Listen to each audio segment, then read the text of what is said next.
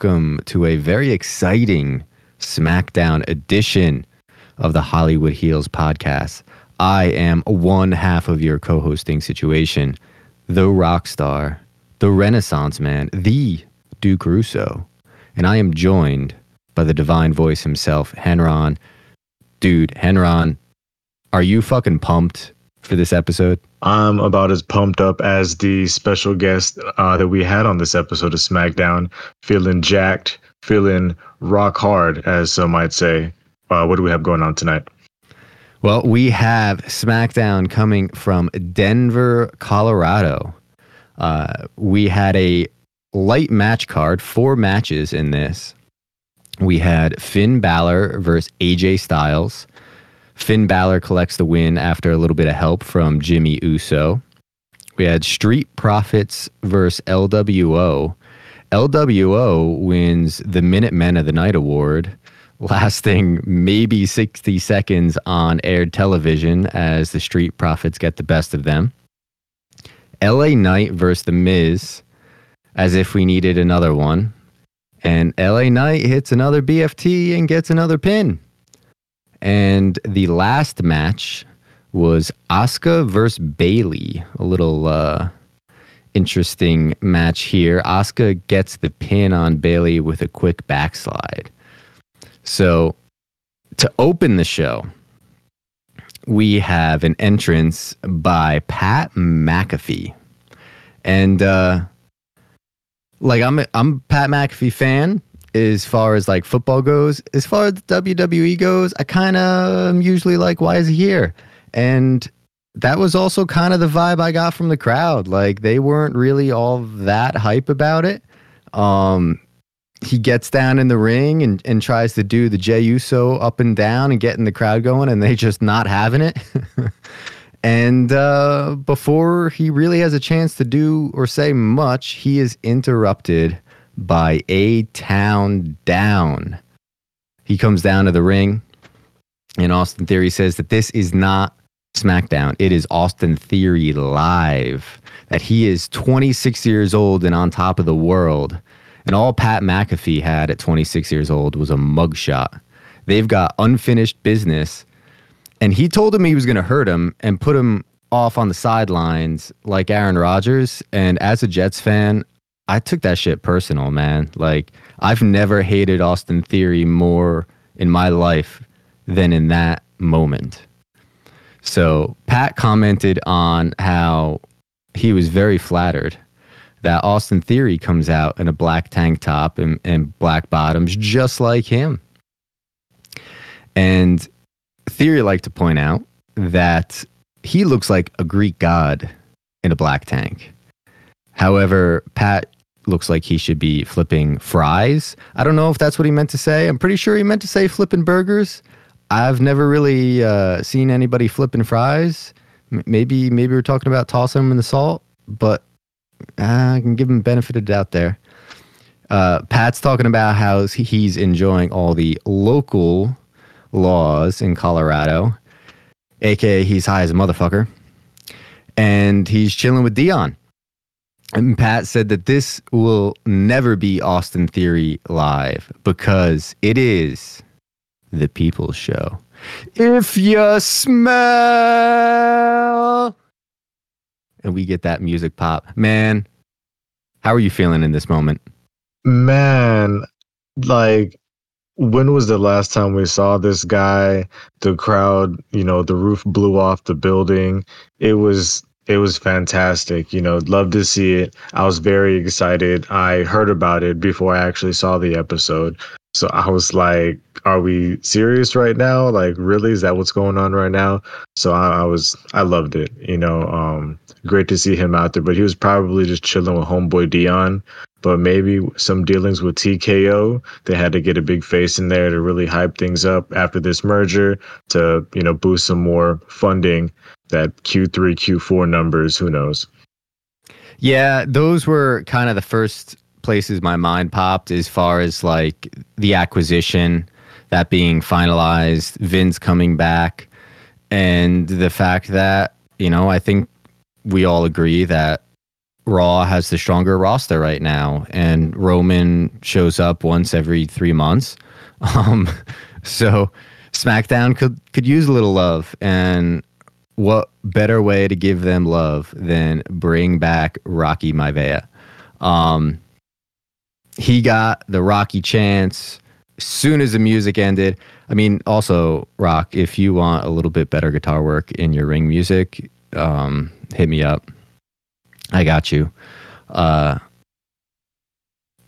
so this upcoming complaint I have was probably a theme throughout this entire segment.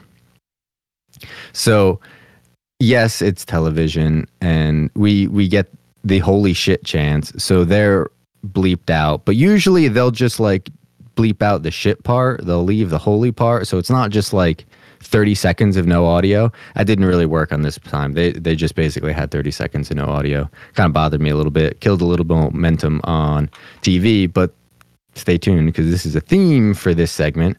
Um, Theory asks The Rock if he knows whose ring he's in. And Rock tells him to shut your bitch ass up. Finally, The Rock hits the uh, uh, The Rock has come back to Denver. Austin Theory tries it. Doesn't work. And he says that finally people get to see The Rock and Austin back in the ring one more time. And they get a much better Austin than the same, same old boring Stone Cold. Rock doesn't appreciate this. And uh, it talks about, you know, Stone Cold being his homeboy. And The Rock says, Well, The Rock says, it doesn't matter what The Rock says, Theory hits him with. We all knew that one was coming, but his delivery, you know, I'm going to give it to him on that. Rock, obviously not very pleased, proclaims that it actually does matter what The Rock says, and it matters what the people say. And Stone Cold, being his homie, he knows what Stone Cold would say right now. Stone Cold would say, if you want to see me beat this jabroni's ass, give me a hell yeah. We get a hell yeah in response. He talks about the power of the people, and they'll show Austin Theory exactly what he is. So, this is where my next complaint is. Um, Rock arranges a chant where he says, I'm going to get half the arena to say, You are an and the other half to say an asshole. So he gets this going, and at first I was really confused because for I, I thought you could say asshole on TV. I didn't think that was uh be I mean, didn't we just talk about somebody have an ass in their entry song? So you could yeah. say asshole. Um but they like they cut the audio entirely and then piped in this like fake booing and honestly, it killed the buzz from the segment for me. I don't know how you felt about that. I it was a weird moment. 100% I agree. Um I don't know why they did that. I understand just like you said, you know, we got money to make, you know, this is a television show, yada yada yada. But come on, it was awful on TV. It came across very terribly um if I can speak frankly. Just blur like completely you can't hear the rock yelling you can't hear austin theory yelling.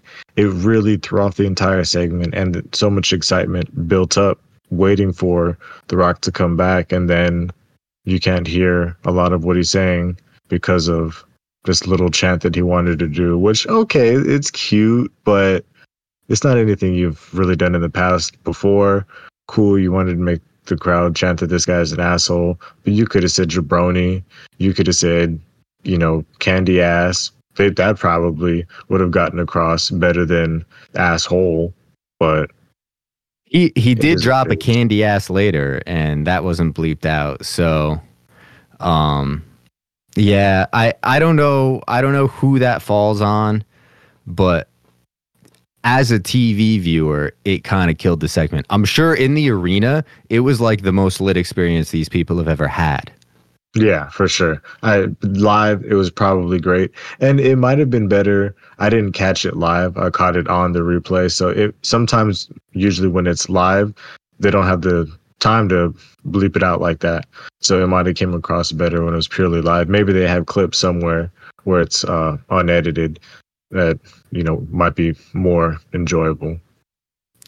Well, to me, the fact that they like didn't just cut the audio and they piped in fake booze, they they they had a plan, you know, and it, they usually don't have that. That that meant they were prepared for it. That's true. So yeah, uh, that was that was the segment killer for me. As sad as that is to say, um, so he gets this whole chant going, and uh, he says that I don't know who you are, but I know what you are, and that's an asshole. So we got asshole bleep that again. Um, and he says that in about three seconds, The Rock is about to whoop your candy ass. And so we get the candy ass. That's okay. But Theory hits Rock before Rock has a chance to hit Theory. However, it doesn't matter what Theory says. Rock hits him with a spine buster, sets him up in the middle of the ring, and we all know what's next. One of the most exciting moments in sports entertainment. A long, dramatic people's elbow. We get the lovely leg kicking arm action. It's fantastic. And then Rock has to, for some reason, invite fucking Pat McAfee to do it. And it was horrible. Like, dude, Snoop Dogg's was better. Um, yeah, I don't, I don't know. It, it, yeah, it wasn't. It didn't do it for me. For The Rock coming back, Pat McAfee should not have been in this segment, in my personal opinion. Like he had no business being in the four-year return of The Rock. Yeah, it was very weird. Um, I'll kind of go through my my little highlights for this segment. Um, it seemed the I, I, and I love Pat McAfee. I listen to his podcast here and there. He's a great guy. He's funny, and I enjoy the stuff that he's done in WWE. You know, the short time that it, he has been around. Yeah, it's been mainly with Austin Theory, but he's kind of, you know, beat the guy, embarrassed the guy, and I don't like Austin Theory, so I enjoy that shit. But you know, the his biggest fan seems to be Michael Cole, who was just so excited uh, that he was here and that he arrived um, he got to give the lovely, you know, welcome to Friday Night SmackDown intro. Which do they do that on SmackDown? I thought that was a. I know that's a Raw thing. I don't. I don't remember the last time somebody told me welcome to Friday Night SmackDown, but maybe I just haven't been paying attention. Um, here comes Austin Theory. He did have a nice line with the Aaron Rodgers comment. I knew you were gonna enjoy that one most definitely. It hurt inside. And we knew where things were lining up when he's talking about this is Austin Theory Live, this is my show, yada, yada, yada. We knew whose show this actually is and who was eventually going to come out and talk to us. It's weird to see this is where they put him at. Um, Pat McAfee in Denver, Colorado. Yeah, I don't, I don't know. I don't get it. That's why I kind of lean towards other reasons besides anything actually related to the show, the storylines because there was a lot of family drama that went on, and he was nowhere to be seen for any of that family drama. No, nobody acknowledged it. Um, one one tweet, or I'm sorry, one post on X that made me laugh was somebody was like, "Has anybody told this man his daughter is in a cult?" that was a good one. But they had a nice little promo battle, and they gave Austin Theory a lot. And if Austin Theory wasn't so hated and The Rock wasn't who The Rock is, he, this could have all gone awry for The Rock, the good guy, because when Austin Theory hits the line on him, it doesn't matter what The Rock says. The crowd was like, hold on, I kind of like that from this guy. Like, he actually got him there. And then The Rock's like, um, actually, it does. And he's just the um, actually guy. Like, you can't. I don't. Nobody respects the um actually guy. you know, he's the rock and that's the only reason he got away with it. But let let this have been anybody else. And they um actually no we might have we might have had the rise of austin theory live you know in that in that moment. I thought he did well in the promo opposite rock. Yeah very good. Um he's been in in the ring with the rock now gone back and forth a little bit. He just had some stuff with cena. So I mean, they're still trying with the kid. They haven't fully given up on him, and we see Grayson Waller later, you know, with some Cena action. But I still feel like that's gonna come back and connect to all of this somehow. What if we get Cena Rock versus Waller theory?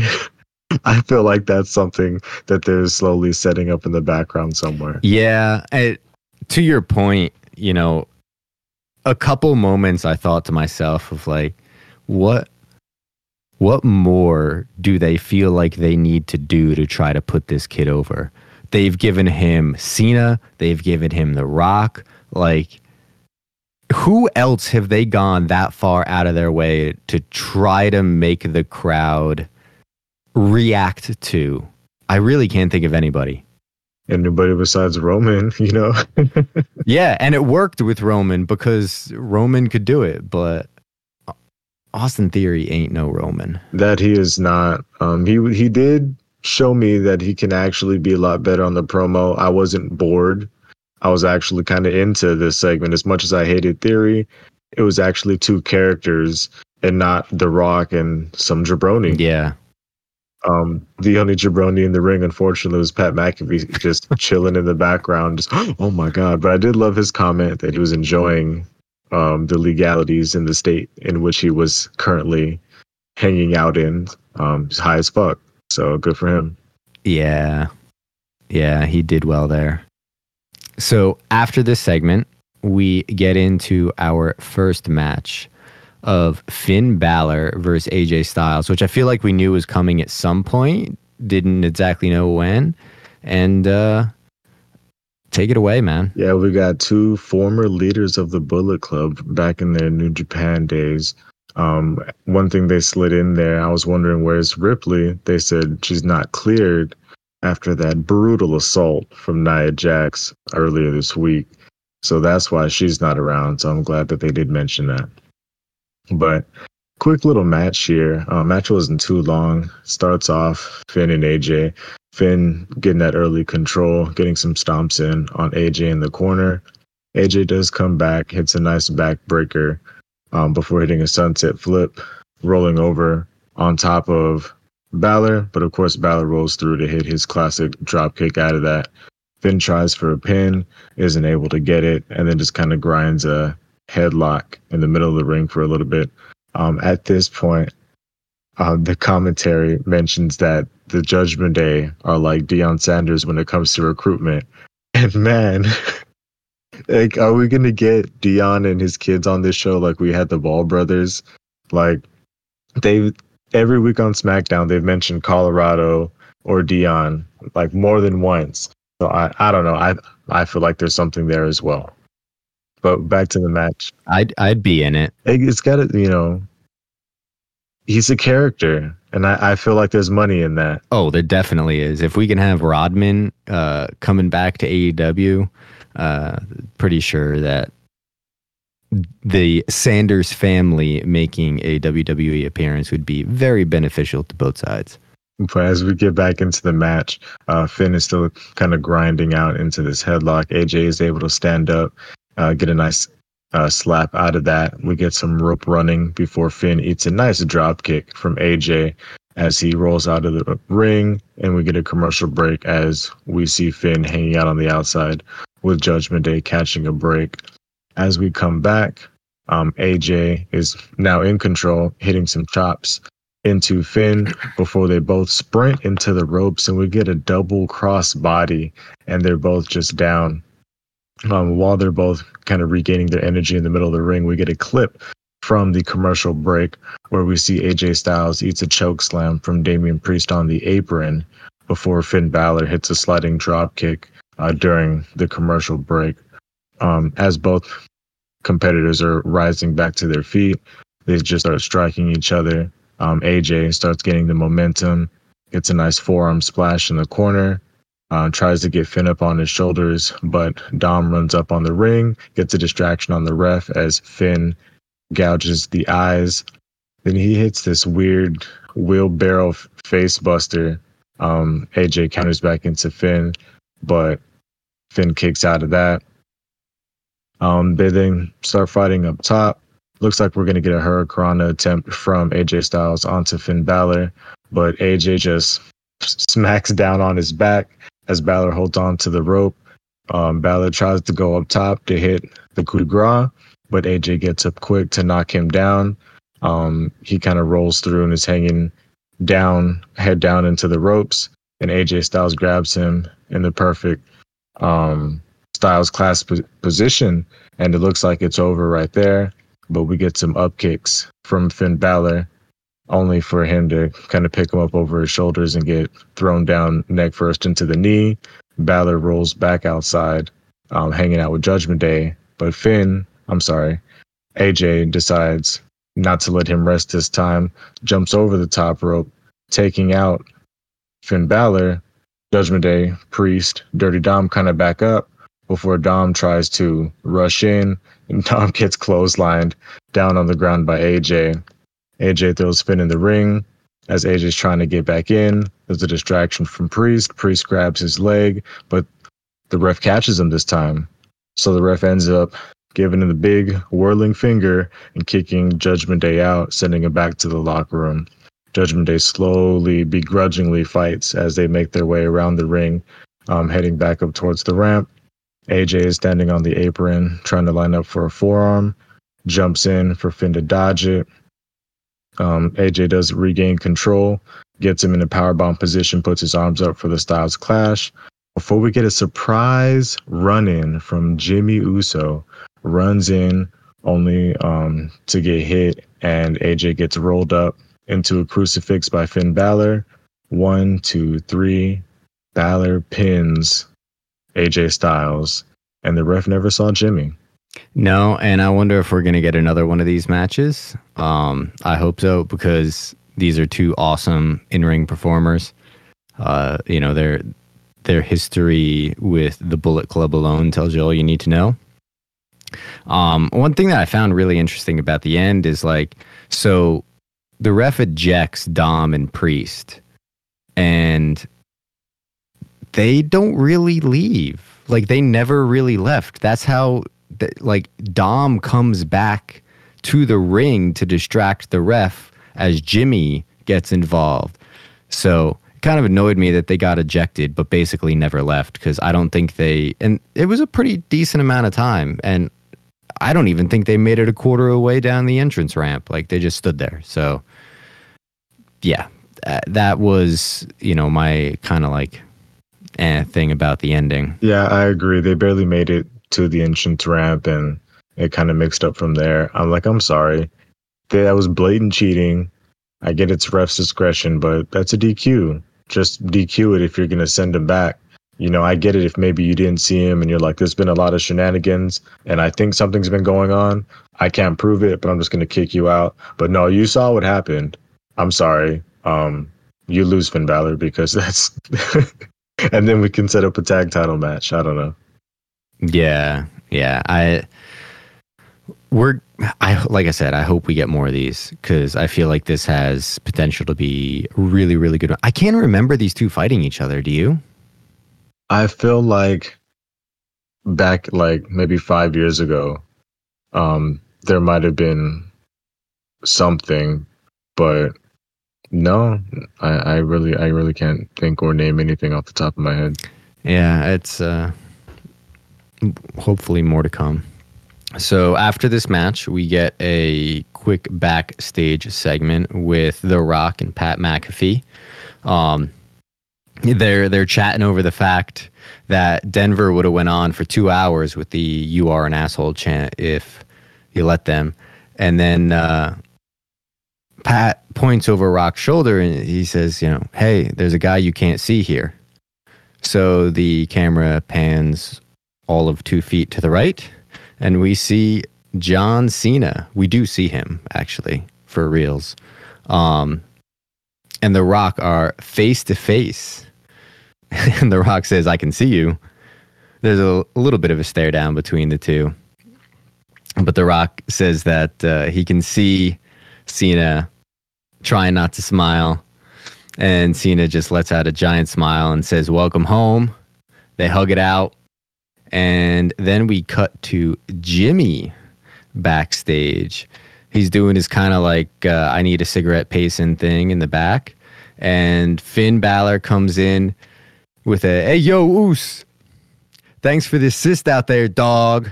My dog keeps emphasizing dog in one of the most like cringe uses of the word of all time. Uh, Jimmy responds that this ain't got nothing to do with y'all.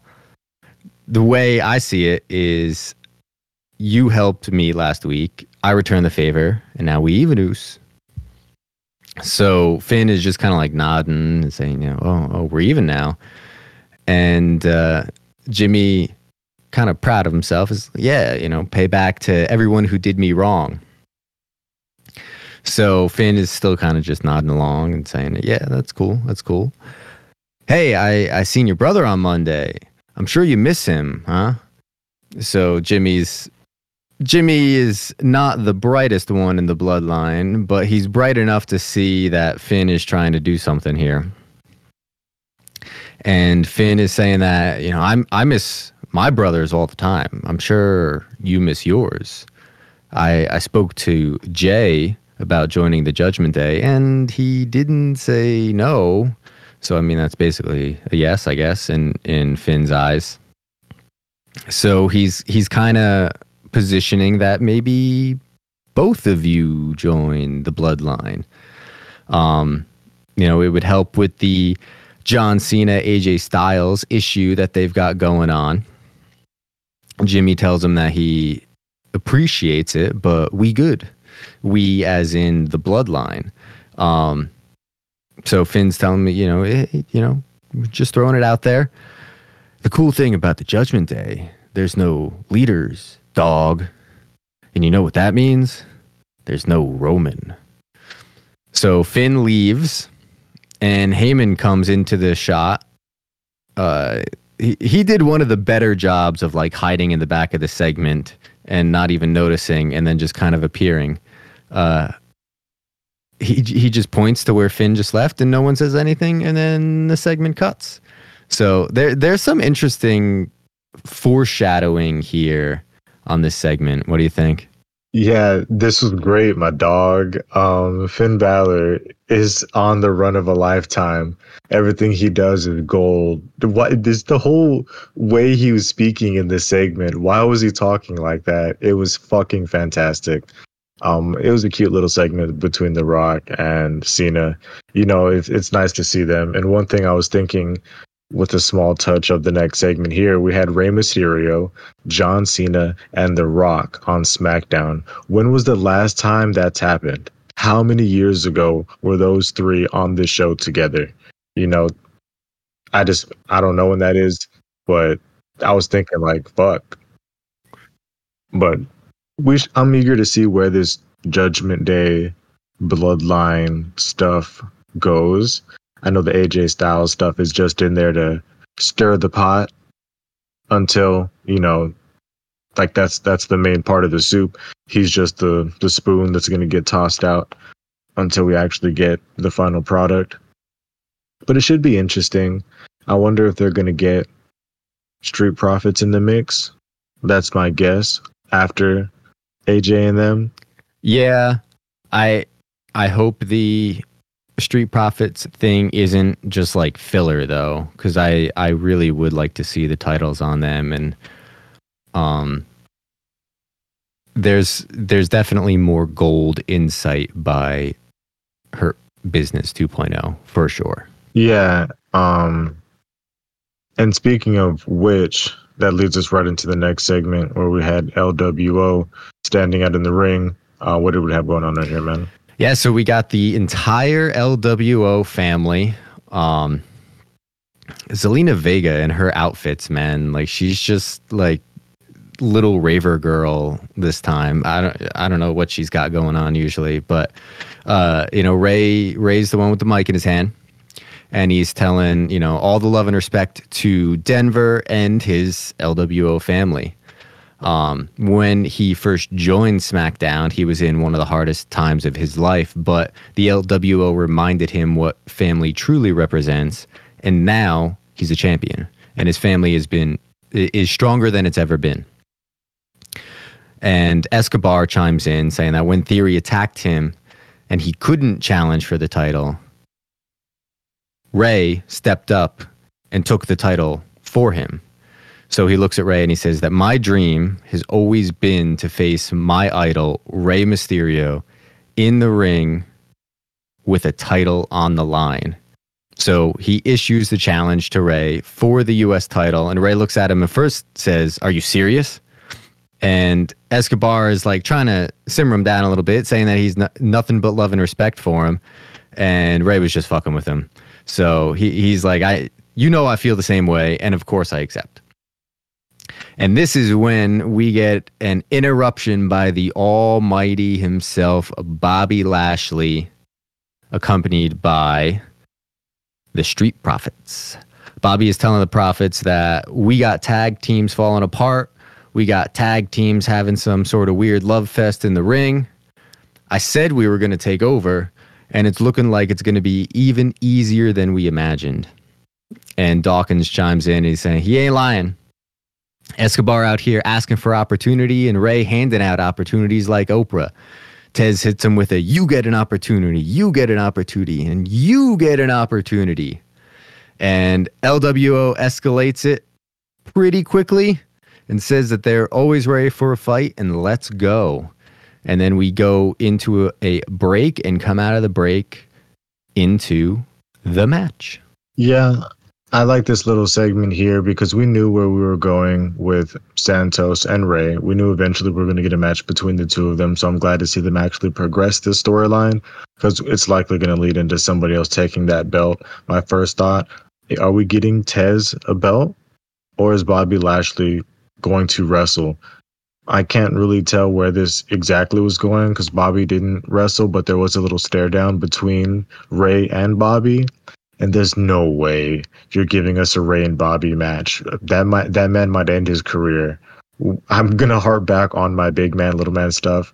And you can't put Bobby Lashley in the ring with Rey Mysterio and expect me to believe that anything else is going to happen other than what you can immediately imagine by seeing these two gentlemen standing next to each other. I wish it was happening, but it's probably going to be Escobar Lashley. Which which could be fun. Escobar could do some stuff, but I don't know. I, would like to see Tez get it. I'd like to see that. I agree. Two belt Tez. You know what I'm saying? Let's get some pump. Let's get some juice. Let's get some action. They had Tez and Bianca during the big TKO merger. So, you know, he a big face in the company now. Yeah, and uh, I, I appreciate Tez has been on a bit of a bulk. He's definitely put on some weight. You can see him filling in a little bit. For sure, that's that's that uh, that Gunther mentality. They tell you we need X, Y, and Z. You give them what they want. They better give you what you want. You know. I'm sure uh, the Almighty himself is is helping him out with some supplements. Oh man, that's that's the best workout partner you could ever ask for if you're trying to get swole shit. For real. I mean, is Bobby Lash, uh, Drew is up there, you know, uh, or make a call out to Brian Cage, maybe. Yeah, Brock, you know, and I mean, Roman's kind of trimmed down a little bit as well from, you know, back in his bulletproof vest days. Yeah, I, uh, I got nothing to say about Roman now taking his shirt off. right, but we we'll jump back into this match, which they cut to a commercial break after the talking segment, and then we get right into the match in the middle of the match between the Street Profits um, and Joaquin Wilde and Cruz del Toro. I'm I'm sorry, still learning these two gentlemen. I'm not super familiar with them, but we, we quickly jump right into the match. Very soon after the commercial break, all men are into the ring. Dawkins tosses out Cruz del Toro. Cruz is throwing some kicks. He misses one, but gets another one. Tries for a splash, but misses uh, on Dawkins. Dawkins gets the big tag to Tez. We get some rope running before I believe Joaquin Wilde gets picked up into the spinning spine buster that Tez runs off and hits the neck breaker combo. One, two, three. Michael Cole said something along the lines of revelation instincts. I don't know if that's what this is called, but he randomly said that after they hit this. Um, a lot of big words that are are cool, I guess. Um, but we're chilling. Street Profits are happy. LWO is gathering themselves, and Street Profits are talking to Bobby. And Bobby's like, Yeah, you know, I love it. He tells them some stuff on the apron, and the Street Profits start the beat down on Cruz del Toro and Joaquin Wilde. We get Rey and Escobar to run in there. They try to calm things down. And for a second, Street Profits back down and they're kind of looking at him. And then Lashley steps in, takes out Escobar from behind. And this is where we get that kind of weird stare down between Bobby Lashley and Rey Mysterio. And then Tez, I believe Tez grabs the leg of Rey Mysterio, and we get a big punch from Dawkins to knock him down. Street Profits then, you know, kind of walk out, and everybody's licking their wounds as the segment ends. Yeah, I I was wondering whether we were going to go the Lashley Rey route or the Lashley Escobar route. But to be honest, man, I didn't even really see Lashley as a U.S. champion guy. I almost feel like that belt's like a little below him. Is that is that insulting? I'm not sure. I don't.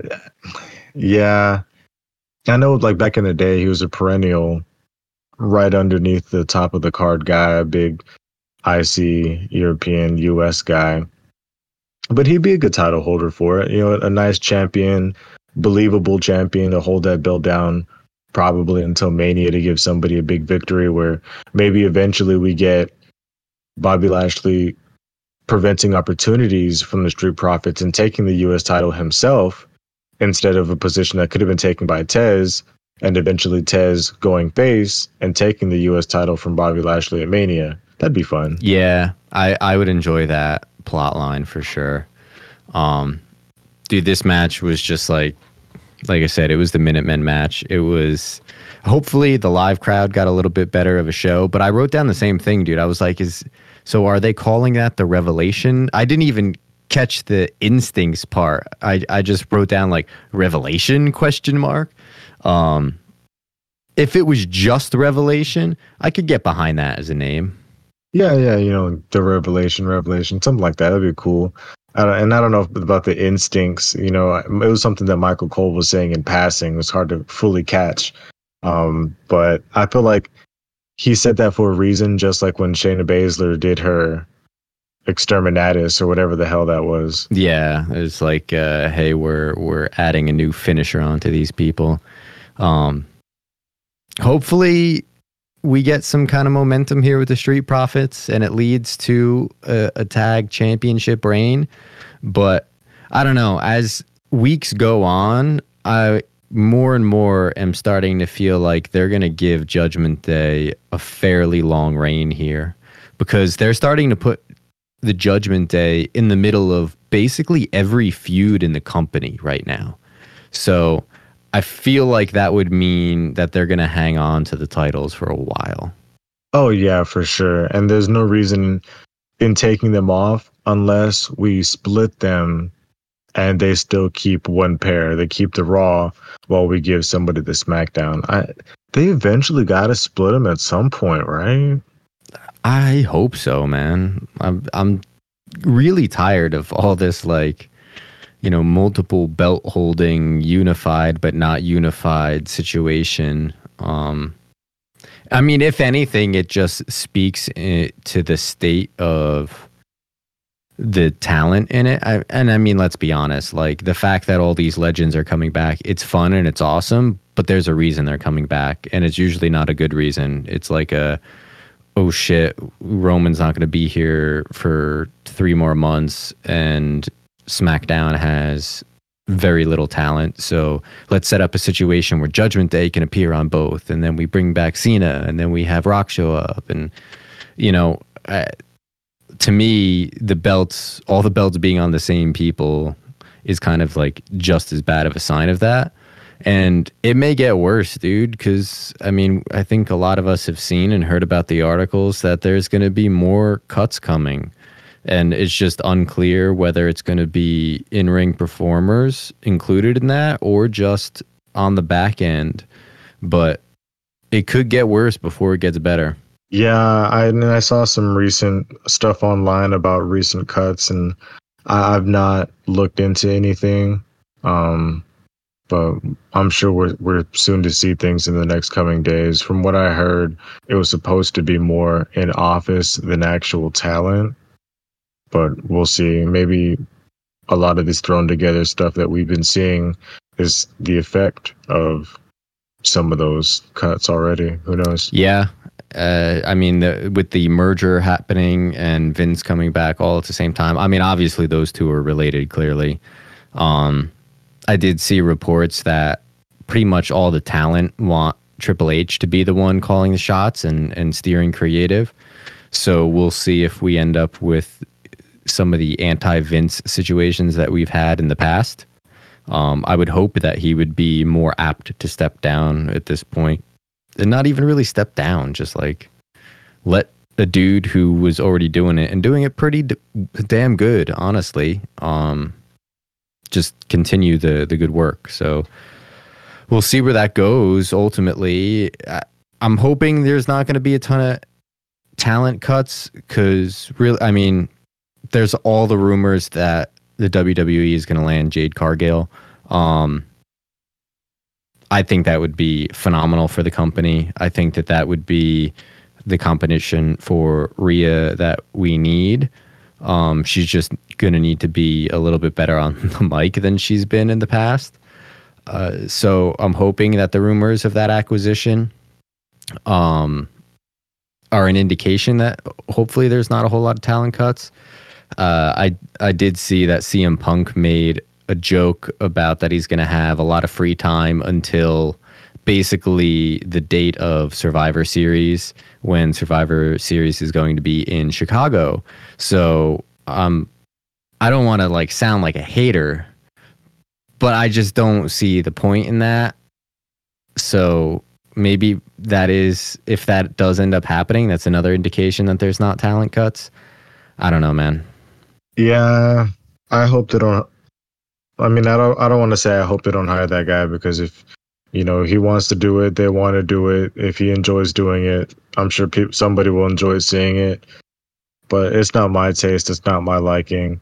I guess it'd be something interesting to put into the storyline, but I don't know. I feel like it's just gonna gimp opportunities for some other people, and it might even hinder some uh, these young up and comers. Who knows? But too much drama. I'm over it. Yeah, it it would just end up being a distraction. So I'm I'm personally hoping that doesn't happen. Uh, next up, we have what is hopefully the final match in the LA Knight versus Miz saga. What do we got for this match? Yeah, so on that same note right there, they hyped this thing up like it was a pay per view match. They played a long ass recap about it. They gave them both full intros. There wasn't any commercial break nonsense. They gave everybody the full intro to show everybody out there. Announcers are talking about this is a must win for The Miz. And I'm just hoping that I'm like, yeah, it kind of is, but I hope it doesn't because I'm done with it. Please, I'm done with it. But we start off in the match and just two grown men. You can imagine the kind of style of a match we have between these two gentlemen. You know, they're not luchadors, they're not cruiserweights, and it's The Miz, unfortunately. So we just get some collar and elbow tie ups. You know, they're pushing each other, trying to fight for control. Miz gains a little bit of control, grabbing a headlock before we get some shoulder tackles by LA Knight, knocking the Miz down. Yeah, uh, the crowd's loving it. The crowd's just hype in the background. We get a tiny balls chant. Never gonna live that down. That sucks. We get another shoulder tackle by LA Knight, and then now Miz is just kind of scared. He backs down, crawls into the corner, but all he does is bait LA Knight into the corner so that he can pull him down, slam him face first into the turnbuckle, and then the Miz starts to take over. We get some chops by the Miz before LA Knight makes his comeback, gets a couple chop on the Miz himself. Um, the Miz is just randomly talking to the ref in the background. Um, and at the start of the match too, he was talking to the ref early on, like basically telling him, "I need you to pay attention. I need that one, two, three. As LA Knight's making his entrance, I like the little small things um, that he does in the background. But we get a nice power slam by LA Knight, kick out by The Miz. Um, we then get a nice little neck breaker um, by LA Knight, uh, knocking The Miz to the outside. Um, and then we, you know, then The Miz is standing there on the apron. Uh, he gets a nice little shoulder to the gut of The Miz, who's just kind of standing on the other side of the ropes before we get a big leaping shoulder block by LA Knight, just throwing himself over the top rope and taking The Miz out with his shoulder. Uh, the Miz eventually kicks out um, and begins to regain some control, uh, lines himself up, you know, and the just the Miz, the entire match, everything he was doing, he was just so slow and methodical with it. He had to pause and line him up and make sure he's at the right angle and look at the ref and look at the crowd and show his frustration. And it it just was a little too much for me, man. Like he just drug it everything out and LA Knight was just eating all these moves and it just became a little bit a little bit too much for me. Um at one point um, LA Knight's trying to counter the Miz, and you know the Miz picks him up for a back body drop, and LA Knight's supposed to just do the backflip, you know, over the Miz's shoulder to land on his feet, but he completely under rotates, I guess, and slips on his feet and falls down hard as shit. I'm glad he's okay, but it, those, you know, accidents where somebody gets injured, um, he then you know counters back into things. Eventually gets a nice um, second rope bulldog on the Miz, hits a low running drop kick um, before we get another kick out by the Miz. Um, the Miz then pokes the eyes of the opponent LA Knight while just you know getting after getting a distraction from the ref. Um, LA Knight is trying to gather himself in the corner, and we get the classic little Miz combo where he drops that big sliding lariat sitting on the ropes and then pulling him back face first into the STO. We get a little bit of a commercial break right here. Um, the Miz in control, eating some boots um, or giving some boots to LA Knight um, before we get a shining wizard knee to the face by the Miz. Um, he busted that one out. He tries a skull crushing finale. LA Knight is able to fight out of that um, then gets sent into the corner, um, eating some kicks from the Miz before he counters with a huge clothesline and a big side Russian leg sweep into a DDT. Uh, he's got the fire. He's feeling it. He starts stomping the Miz out in the corner. Um, every time we get a stomp, we get the crowd chanting in the back, "Yeah!" So the crowd's loving it. He does his classic run across the ring, hits him for the big knee. Uh, we get a little bit of uh, action in the middle of the ring as they fight over a pinfall. Miz trying to cheat, you know, at one time grabs the tights. Um, but eventually, LA Knight gets thrown to the outside and gets tied up in the rope. Um, chest first, Miz pulls his arms back over the top rope as LA Knight is kind of hanging between the bottom and the top rope, lifting his chest back up so just his chest is hanging out.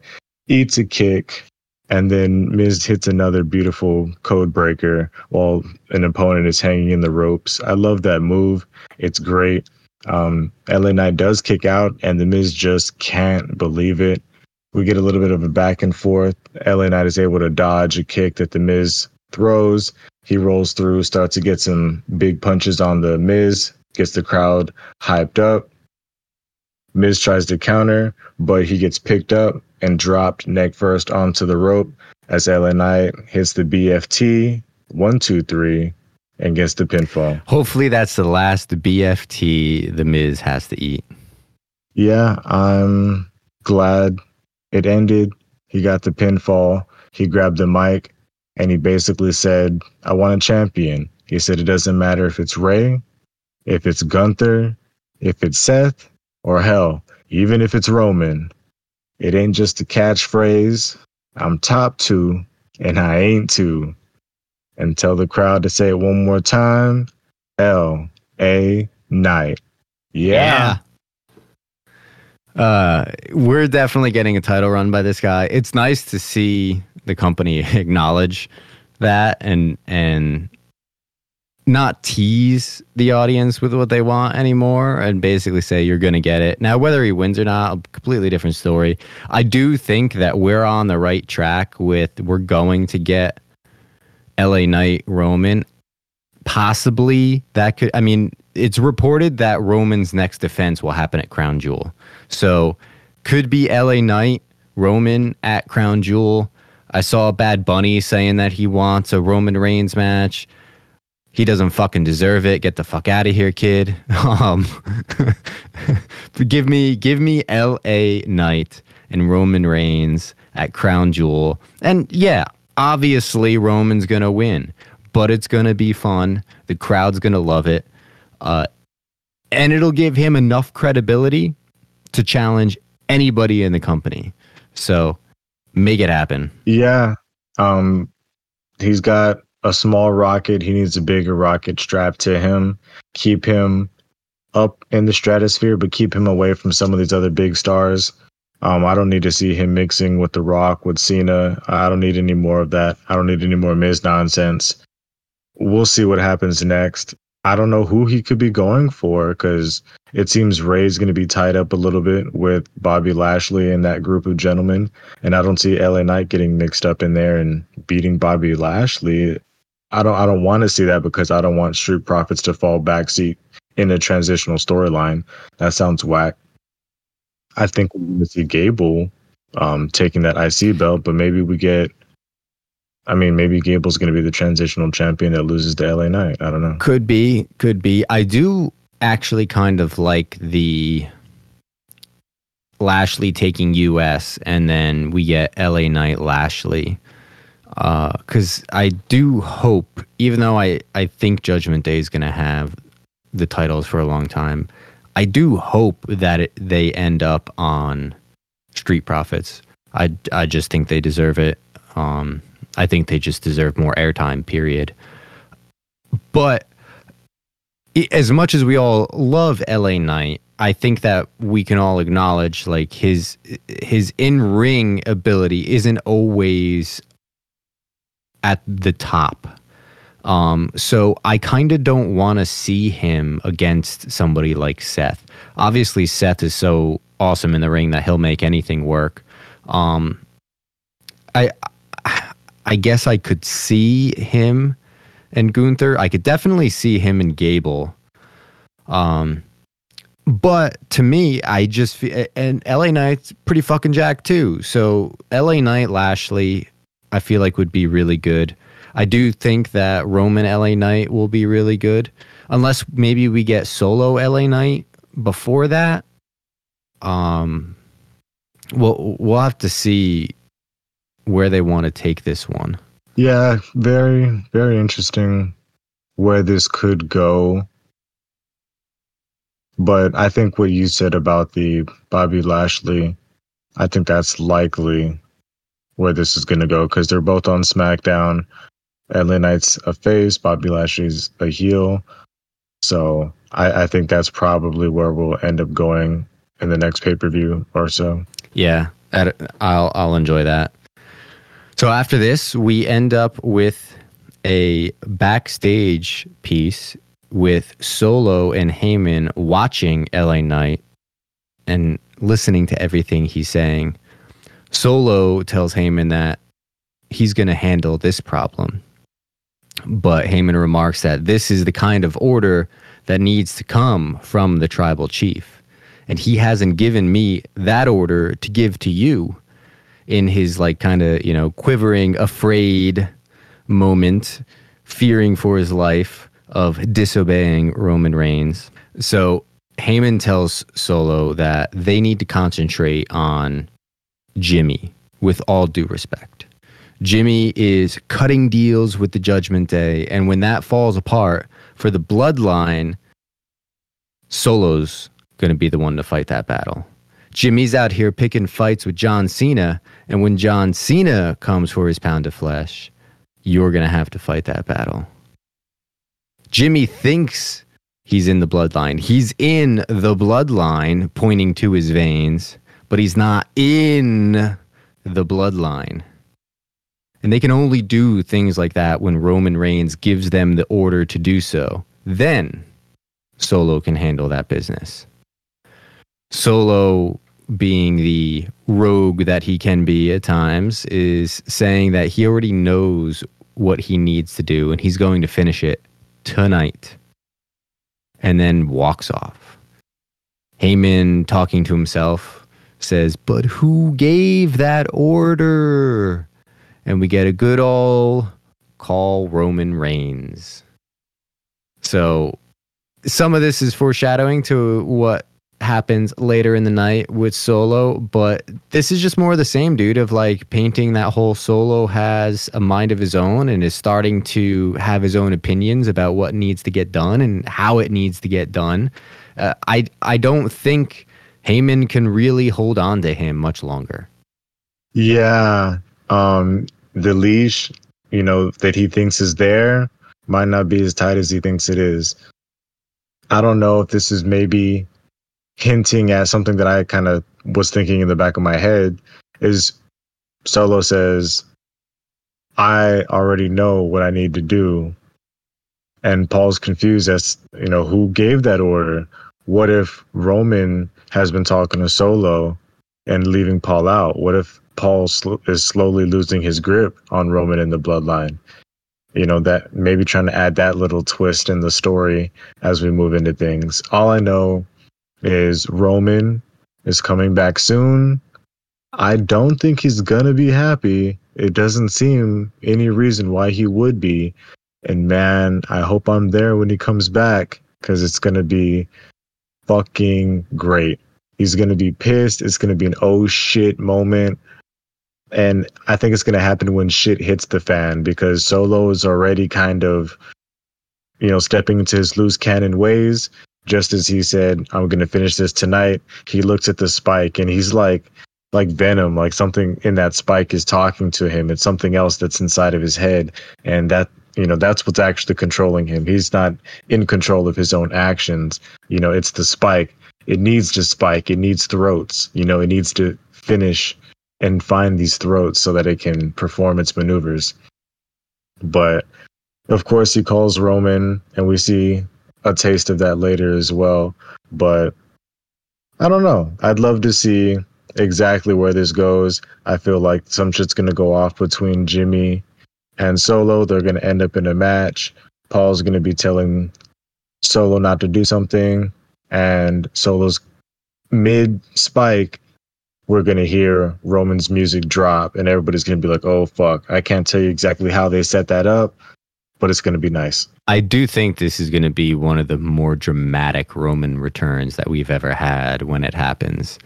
Um, and honestly, dude, I, I kind of love the whole Heyman's the one on the outside take. Uh, I would be very interested in them playing that part of it out. Yeah, could be fun. Could be fun. And then maybe we see like Jimmy and Paul you know, and Paul's tr- trying to push main event Jimmy instead of main event Jey, and you know, we could get a cute little spin on that before Paul eventually is like, "I've been with Roman this whole time," you know? Yeah. Although, I mean, Heyman's been kind of like poking around a little bit. He's he's been talking to LA Knight a, a little, and you know, the judgment day has no leaders, man. So the door is always open. That's true, my dog. That's true. so after this, we get a quick cut to what I believe is Adam Pearce's office with Pretty Deadly. Pearce is saying that medical is telling him that Elton's shoulder is healing and he'll be able to get back in the ring soon. Elton is being a bit dramatic, saying that he is a shell of the man he once was, that the memory of Ridge Holland injuring his shoulder is stuck in his mind and he can't get rid of it.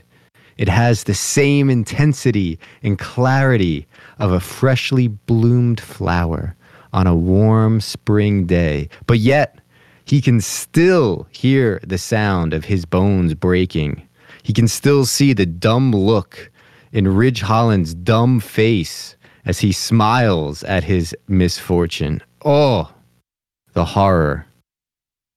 Pearce is uh, a little lost for words, saying, I don't understand anything you really just said, but what I do understand is that medical says your he- shoulder is healing.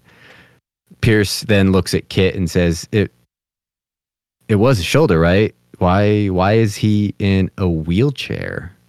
The audacity of Adam Pearce. Elton lets him know that there are just some scars that cannot be seen. Kit starts calming Elton down, telling him to breathe. And with the perfect training regimen, he will be back before he knows it, and Pretty Deadly will be the best tag team ever. He asks him to give it to him. Do it, Henry. Give me, give me a yes, boy. Yes, boy. Yes, boy. Elton hits him with a giant yes, boy, and we move on to the next match, dude. We we need Pretty Deadly badly right now. Just like, and I have nothing further to add because you hit the nail on the head. Even the perfect description description as they're talking about the dainty little flower in the wind. Oh man, um, just a taste of them every episode. That's it. Just a little yes boy here and there. That's all that we ask for. You know, I can't wait for them to come back, put the brawling brutes down, and you know what? Maybe you know, keep those tag belts warm. You know, we got to split them up. So, because we got to get a hit plate check, you know, of uh, we need some pretty deadly action. We need them to have the belts. It's gonna be great. Put him in the ring with uh, Chad Gable. Put him in the ring with Street Profits. You know, put him in the ring with Judgment Day. It's gonna be fun stuff. I think that they're gonna stick them with a lesser assignment first. I feel like they're gonna warm them up with like LWO or something. Um, obviously after they take down uh, the Brawling Brutes, and, and, then maybe move on to LWO or like whoever ends up being the odd tag team out of the title race.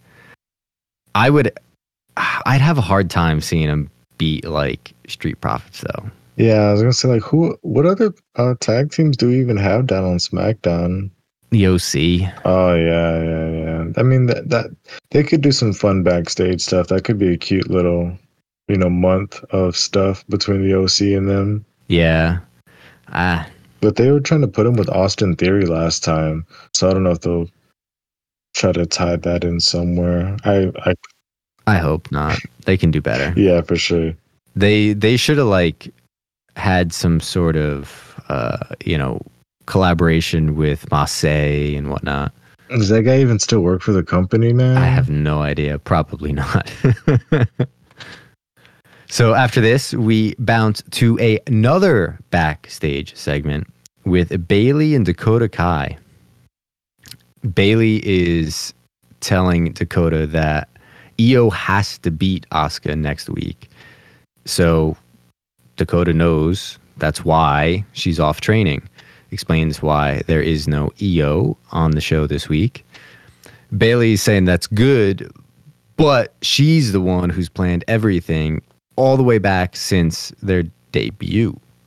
Io's never been in the ring one on one with Asuka, and she has no idea why she impulsively challenged her. She hopes that Io is ready. Dakota hits her with a all due respect.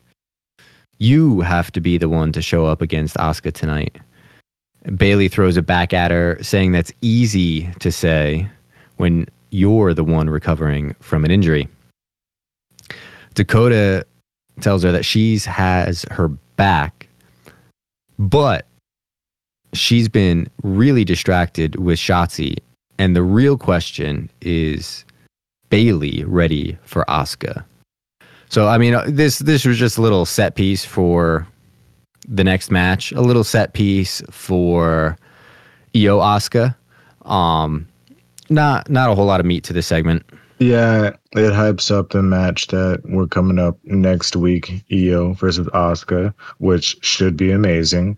We do get the little cut that Io is off training, so a, a reason for her not being there. A little more um, seeds of dissension in the damage control, and did I mean I I wasn't paying too too much attention. You mentioned Dakota Kai stating that she had her back. I don't recall her having her back at all during this match, if I remember correctly. Well, you know, she's recovering from an injury, so proverbially she has her back. I guess you just meant she'll walk behind her during the intro. Yeah. And we get into the match. So tell me how this went down. Yeah, and one thing that I wanted to note was this episode was sponsored by eBay Motors. Um, I thought that that was an interesting sponsor. I guess you could buy official cars off of eBay or like a, like I don't even is that supposed to be like a wannabe Carvana? I gotta look that up. Now you could you could have bought cars off eBay for a long time, but usually it's like auction style or you know minimum bid or whatever. Yeah, is eBay making a car? Like what what's going on right now? But um, this was a nice little match that we had here. Um, a lot of history between Bayley and Asuka. I feel like they go way back uh, to some earlier women's title days. I don't know if they had any action down at NXT. I believe Bayley was on the main roster long before Asuka joined NXT, so it was nothing but main roster action. But some classic content here. Some great wrestling between the two. They're both trying to gain control at the start. We get some nice kicks from Asuka. Um, Bayley does, you know, get a counter in. We get a little bit of ground wrestling, uh, attempted pin before Asuka kicks out. And Bayley runs away from Asuka as Asuka, you know, kind of swings, misses her kick. And that was a little bit of the taste of the early start of the match. Uh, Bayley was kind of scared, you know, kind of, you know, not really getting after it too much, kind of playing a little bit low key, running back and using underhanded tactics uh, to try to gain control over Asuka. We have one point where Bayley's up against the ropes and the ref is, you know, kind of trying to give her her space, and then she runs in and grabs Asuka by the hair to throw her down. Um, Asuka is able to come back. She does get a nice shotgun drop kick off the top rope. Um, then we get Asuka out on the apron, and she tries a nice little sliding kick to Bayley, who's on the outside of the ring. Bayley dodges it, sweeps the legs, and sends Asuka face first onto the edge of the apron, which we all know is the hardest part of the ring. Um, we do get Bayley up on top, and she pushes Asuka into the turnbuckle, or, or the post, I should say, on the outside of the ring before falling down.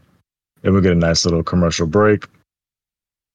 Um, as we get back from commercial, Bayley has like a weird uh, knee into the back of Asuka, pulling back on her chin. Just a you know classic grinding hold during the commercial break. We get a nice little jawbreaker from Asuka to reverse the momentum. Uh, we do get Bayley hitting a nice little stunner through the ropes. Um, not too sure exactly what what that is called, but she just kind of nice little stunner move um, before hitting a forearm and trying to get a pin. Um, Bayley does try a sunset flip to get another pin, which gets countered into an armbar. Now we get Asuka trying to get a little bit of her submission attempts in there. Um, Bayley does, you know, get knocked down, uh, eats a couple boots from uh, Asuka, who is then able to get up and get her with a nice German, um, which led to a nice double down between the two. Um, Asuka is up. She does get a little bit of control, hits a pop up knee and a kick uh, before trying a pin on Bayley. Bayley is able to get out of that. Asuka then attempts to hit the double knee code breaker, which is countered by Bayley. Bayley then grabs the legs, hits some stomps to the gut before Asuka catches the leg and uh, tries to pull her into an ankle lock. Eventually, Bayley's able to roll through with the ankle lock, throwing Asuka into the ropes. Um, Asuka then jumps up from the second rope and hits a second rope code breaker to Bayley, getting a nice two count and immediately transitioning into another armbar onto Bayley. So Asuka's really putting the pressure onto Bayley, forces uh, Bayley to roll to the ropes, rolls outside of the ring. Uh, we then get some outside of the ring brawling. Bayley gains the control. She throws Asuka into the apron, throws her into the barricade, and starts to clear off the announce table. As she goes back to pick up Asuka, who's you know regaining her momentum after being thrown into the barricade, she gets surprised by Shotzi, who pops her head up from the crowd and begins to move towards Bayley, who is frightened by Shotzi's presence, runs back into the ring and is kind of backing away, looking into the hard cam away from Shotzi, who's standing on the outside. And from behind, we get Asuka climbing back into the ring. And I don't know why she didn't just grab her and put her into the Asuka lock, because uh, that would have been perfect. But she doesn't. She grabs her arms, puts her into a backslide. One, two, three. Asuka gets the pinfall victory over Bayley after Bayley gets scared by Shotzi and is distracted, leading to the pinfall. Yeah, this Shotzi Bayley instance, I'm not wondering if like long game here. So eventually, Asuka beats Io, whether it is next week or not.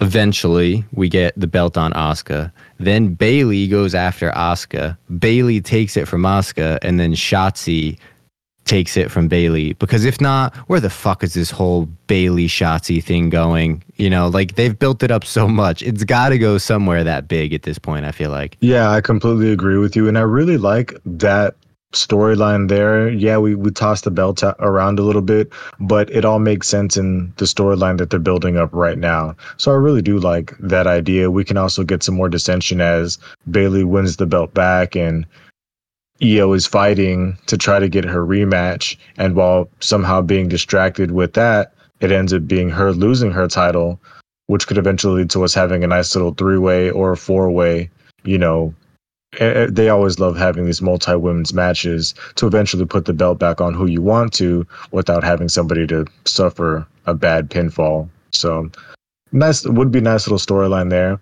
There was a small taste here between Shotzi and Asuka, potentially a tag team if they don't work out in the, you know, singles belt era. We might get some good matches between them and Shayna and Stark because I feel like Zoey Stark and Asuka that's money. So let's get them in the ring as quickly as we can. Yeah. Yeah, I agree. Um, I wouldn't with all these like super long reigns that we've been having. I wouldn't mind a belt that like bounced around a little bit. It would bring some because right now I feel like the majority of us very much feel like a belt is not changing hands outside of a PLE, and it'll be like maybe one belt changes, but 80% of the time everybody retains. I feel like that's how it's been for a while now. So if they just pulled the plug on us and had a belt bounce around, even if it's just one belt, I feel like it would make us all kind of more on our toes again instead of just kind of always feeling like we know what's going to happen.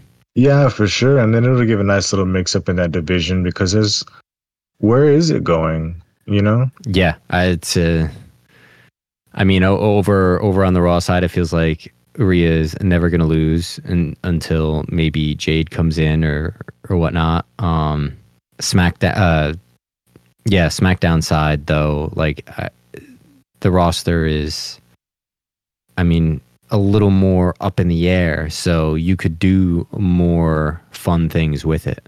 One hundred percent, and we are just leading up until Survivor Series, so we might get some traditional Survivor Series matches where we can get maybe Asuka Ripley. Um, I can't remember when we had a singles match between them, but I feel like that'd be a fun little match if they slid that in there. Maybe even Bayley Ripley. I feel like I don't know if they've ever wrestled each other. I don't recall. Um, but I would probably enjoy that one. I, I think that would be a match, and that's a good PLE match too. So I'll take it. Um, after Shotzi gets the fist bump from Asuka, we come back to the Grayson Waller effect, the moment maker, the Aussie icon. And it was announced well in advance that his guest tonight would be the greatest of all time himself, John Cena.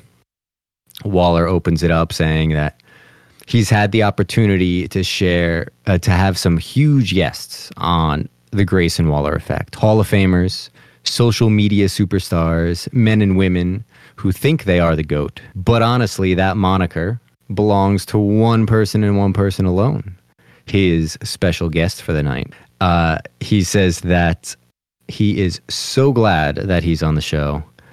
Despite the fact that he's headlined multiple WrestleManias, won championship after championship, stars in Hollywood blockbusters, his star is starting to fade quicker than his hairline. But don't worry, his rise to the top, top starts tonight, courtesy of the Grayson Waller rub. He introduces the greatest of all time, John Cena. Ba ba da ba. Cena makes his entrance. Mega pops as always. Great Cena chants from the crowd. So now we get Cena in the ring. Before Cena gets a chance to say anything, Waller looks at him and he says, You know, wow, this is like a dream, right? I think we all kind of gave the benefit of the doubt to Grayson Waller that he was talking about it's a dream to be able to have John Cena on the Grayson Waller effect and interview the greatest of all time. But no, it must really be an honor to be on the Grayson Waller effect. You know, when Grayson Waller talks to grown-ups, he takes his hat off like his mother taught him, which another little jab at the Colorado Colorado State beef, another ode to Deion Sanders. Waller tells him that he asked him to be on the show for a reason. As a host, I think you need some help, kid. He needs some advice because he's out here stealing the spotlight. You need to be more like Grayson Waller, he says. Just sit back and watch the stars shine. Cena goes to speak, but once again, Waller interrupts him to continue. He tells him that he has to make it all about himself one more time. And in fact, at Payback, he got in the ring, but not as a competitor, as a special guest referee. He had the audacity to come out here and lie to these people. He's lying to everyone. He knows it. Cena knows it. Everyone knows it. He doesn't want to be an in ring competitor anymore. Truth hurts. And there's no doubt that Cena is one of the greatest of all time. But there's also no doubt that he's even close to being the greatest of right now. And in fact, he hasn't been the same at WrestleMania since his homie Austin Theory, who just whooped The Rock, he took the moment to remind us all of, beat him. Cena gets kind of pissed gets down to the skin, takes his shirt off, his hat off, throws it all into the audience. Waller stops him, saying, Hey, this is a talk show, and it's his time to speak. So Cena gets his moment to say something. Except we don't. Jimmy Uso makes an entrance, gets in the ring, and has a stare down with Cena. Cena has his moment to say something but he doesn't. Jimmy Uso takes the mic right out of Cena's hands as he's about to say something. Kangaroo Jack, you got a point here, my dude. Jimmy opens it up with. Nobody wants you here, John. Nobody. He told him that two weeks ago. They're here to see him. Jim Uso, which I thought was very interesting to to use the Jim Uso as we're talking about main event Jey and potentially becoming main event Jim. Crowd is breaking out in Cena chance at this point. Jimmy tells him that the crowd loves him. But check it out, Oos. He came here to tell Cena to his face. You trying to embarrass me like you did two weeks ago? Do it. Because if you ain't going to do it, shut up and get the hell out of my ring. So John Cena again can't even fucking respond because we get another entrance. Solo Sikoa and John Heyman make their way down to the ring. Solo immediately goes face to face with Cena. Jimmy is sitting there saying, Yeah, what you gonna do now, John? Solo turns around and goes to choke out Jimmy. He acts like he's going to spike him, but then pivots and immediately super kicks Cena in the face. Jimmy goes to dap Solo up right after it. Solo acts like he's not even there and then just goes right to Cena, beating him down in the corner. Jimmy joins him. They're stomping him down in the corner, and we get another entrance. AJ Styles, the phenomenal one, comes out to save his pal John Cena. Style goes right after Jimmy, gets some really nice shots in. Solo tosses AJ to the ground, but Cena comes and takes Solo out. AJ lays Jimmy out in the middle of the ring, and Cena hits him with the second most dramatic moment in sports entertainment history the five knuckle shuffle. Cena gets Jimmy up for the AA, but Heyman starts yelling at Solo to save Jimmy. Solo gets Jimmy down before Cena can hit the AA, and the show ends with Cena and AJ in the ring to Cena's music, and we get a fade out. So this was a wild last 15 minutes or whatever it was of the show. Um, I mean, ending on a segment, you had to know it was going to be pretty wild. Knowing that The Rock was in the building, Cena was in the building. There's so many people there. There's so much tension backstage right now with so many different little like facets of the ins and outs of the bloodline and the OC and John Cena and where it all fits in together. And on top of the mountain, you've got the Aussie icon. Man, how'd you feel about this segment? Man, this was a lot. And one thing I would like to point out is this just shows the current state of WWE right now and no negativity or anything of the sort. It's Friday Night SmackDown is the show where you know you're there to find out what's going to happen, what's the story, why are they fighting because a lot of what we've been seeing lately, the bloodline, you know, it's been the soap opera. It's been, you know, what are they doing and, and not, you know, when are they fighting? And ending this episode on a segment just shows that's how much drawing power those segments have been bringing in that they're like yeah you know we're gonna hype up all these storylines and they're gonna eat it up because this just a to be continued. And now we're on the edge because we know we got some matches next week. They announced you know some matches. Great we know what's gonna happen but what about everything else? You know there's there's another hour and a half in the show besides that. Hopefully they give 30 minutes to that women's match because it's gonna you know be amazing there's a lot of things um, that we are eager to see with all these individuals here tonight. Um, a few small things and highlights that I noted when Paul was basically taking the leash off of Solo to go save Jimmy. He was on the phone, I believe. Um, it looked like as, like he was on the phone with Roman. I'm I'm assuming, and Roman made the call to go save Jimmy. And as you know, right before we kind of fade to black and they're playing Cena's music, I feel they kind of cut out quickly. But Paul was on the phone, and it looked like he was on the phone holding Solo while talking to Roman. It looked like that's what was going on. So, looks like Roman was watching. He made the call to save Jimmy, and hopefully they play into that a little bit more. And that wasn't just something that happened in the background that I'm making more of than they actually are.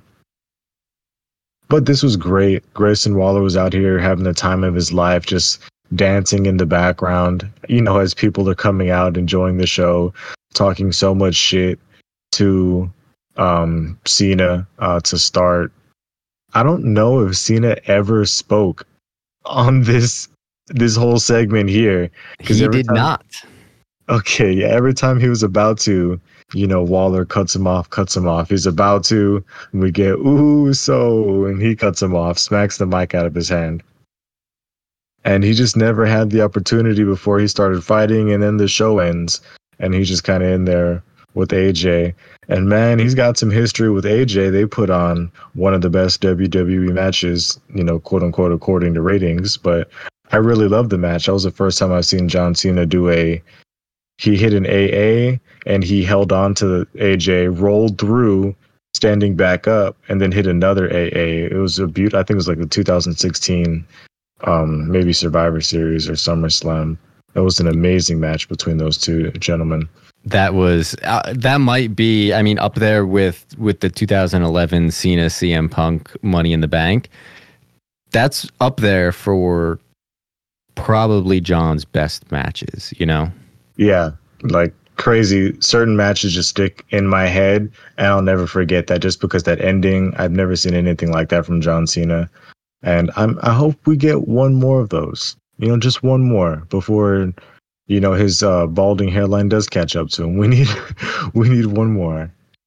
Yeah, I mean, the hairline goes any further back, he starts shaving his head, gets a tan, and you won't be able to tell the difference between him and Rock in the ring. except, except uh, The Rock is much taller. When they had that backstage segment, I was like, I did not know that the height difference was, you know, this severe between them two. Yeah, they're, both on the same jacked scale, though. Actually, John might be bigger these days. Yeah, you might be actually. But wonderful way to end the show. Um, hopefully we get some some tag action. You know, let's get Cena in the ring with AJ Styles. Let's get Jimmy. Let's get Solo. Shit, let's get Grayson Waller in there. You know, um, we could have some fun stuff. Dude, I could I can see that being a Fastlane match of I there's two possibilities. We could get AJ and Cena versus Solo and Jimmy, or we could get a, a triple threat tag match of Cena and AJ versus Jimmy and Solo versus Waller and Theory. I got you. I, I could go for either. I mean, uh, to me, those three tag sometimes is just too much, but I definitely would go for Solo Jimmy, John AJ.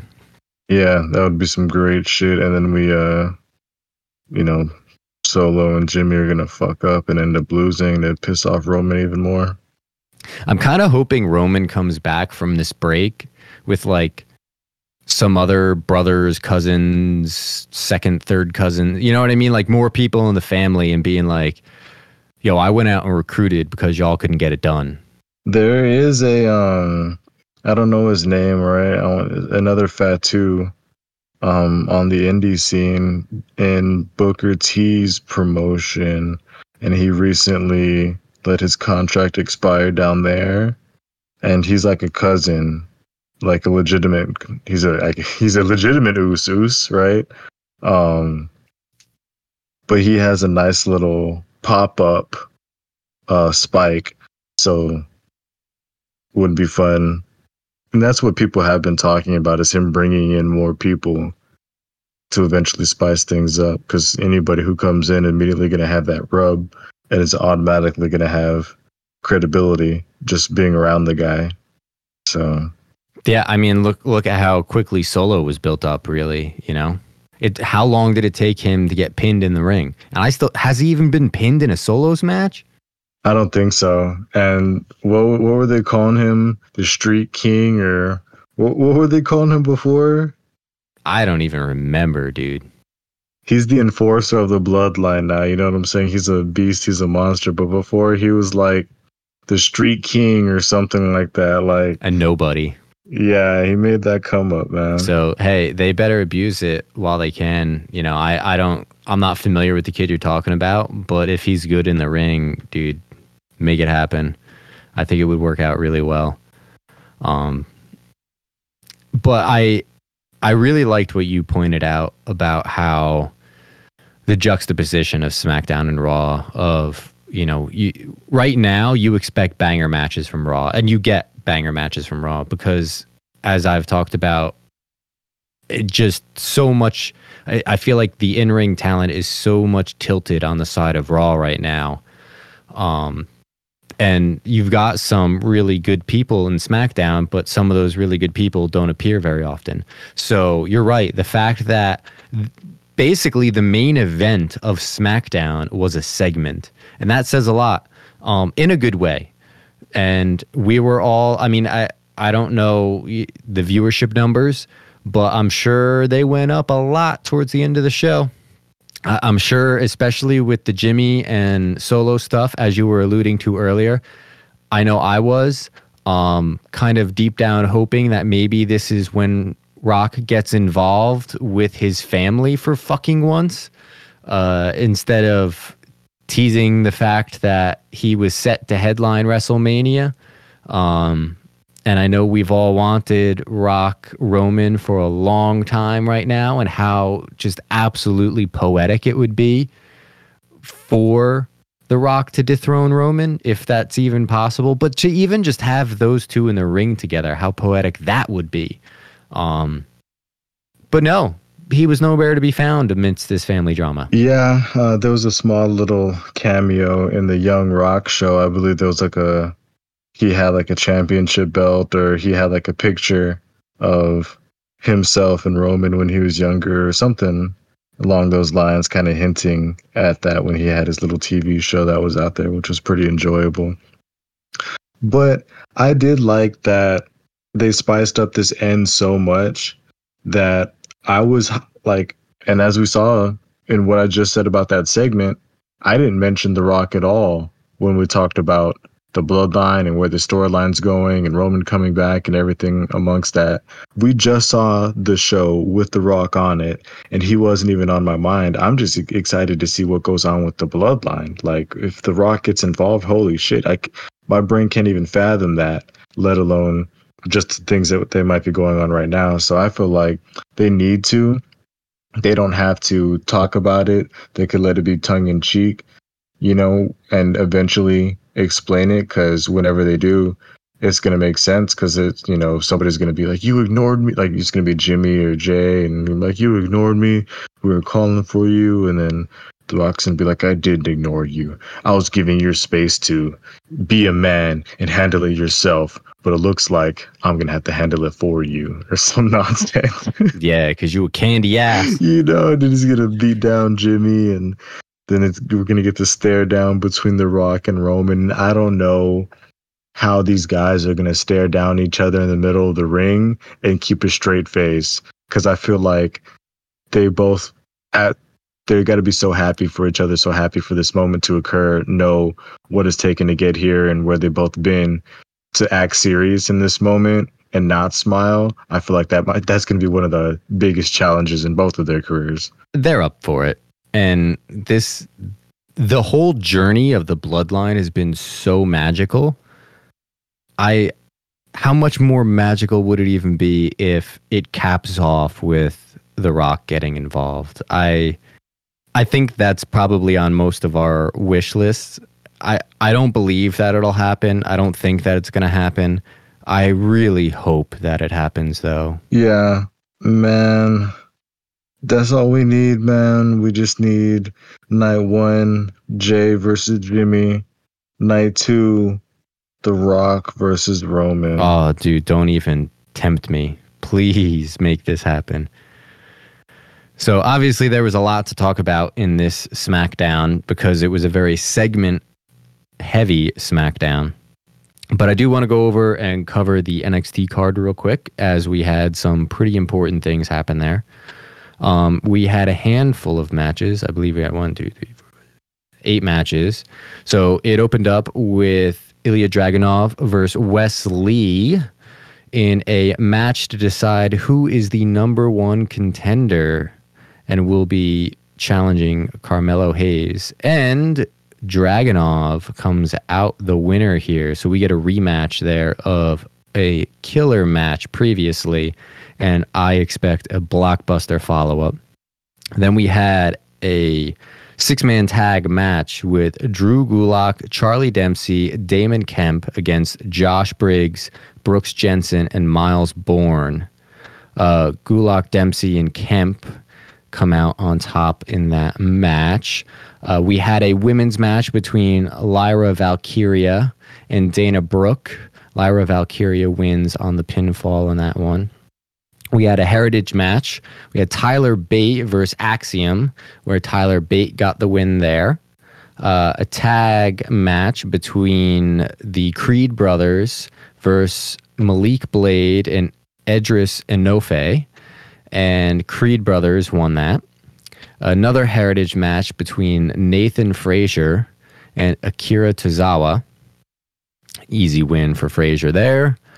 And we had the main event Tiffany Stratton, Tiffany Epiphanies versus the man, Becky Lynch, for the NXT Women's Championship. And Becky Lynch wins the belt she never had. She takes down Tiffany Stratton in a phenomenal match with a manhandle slam.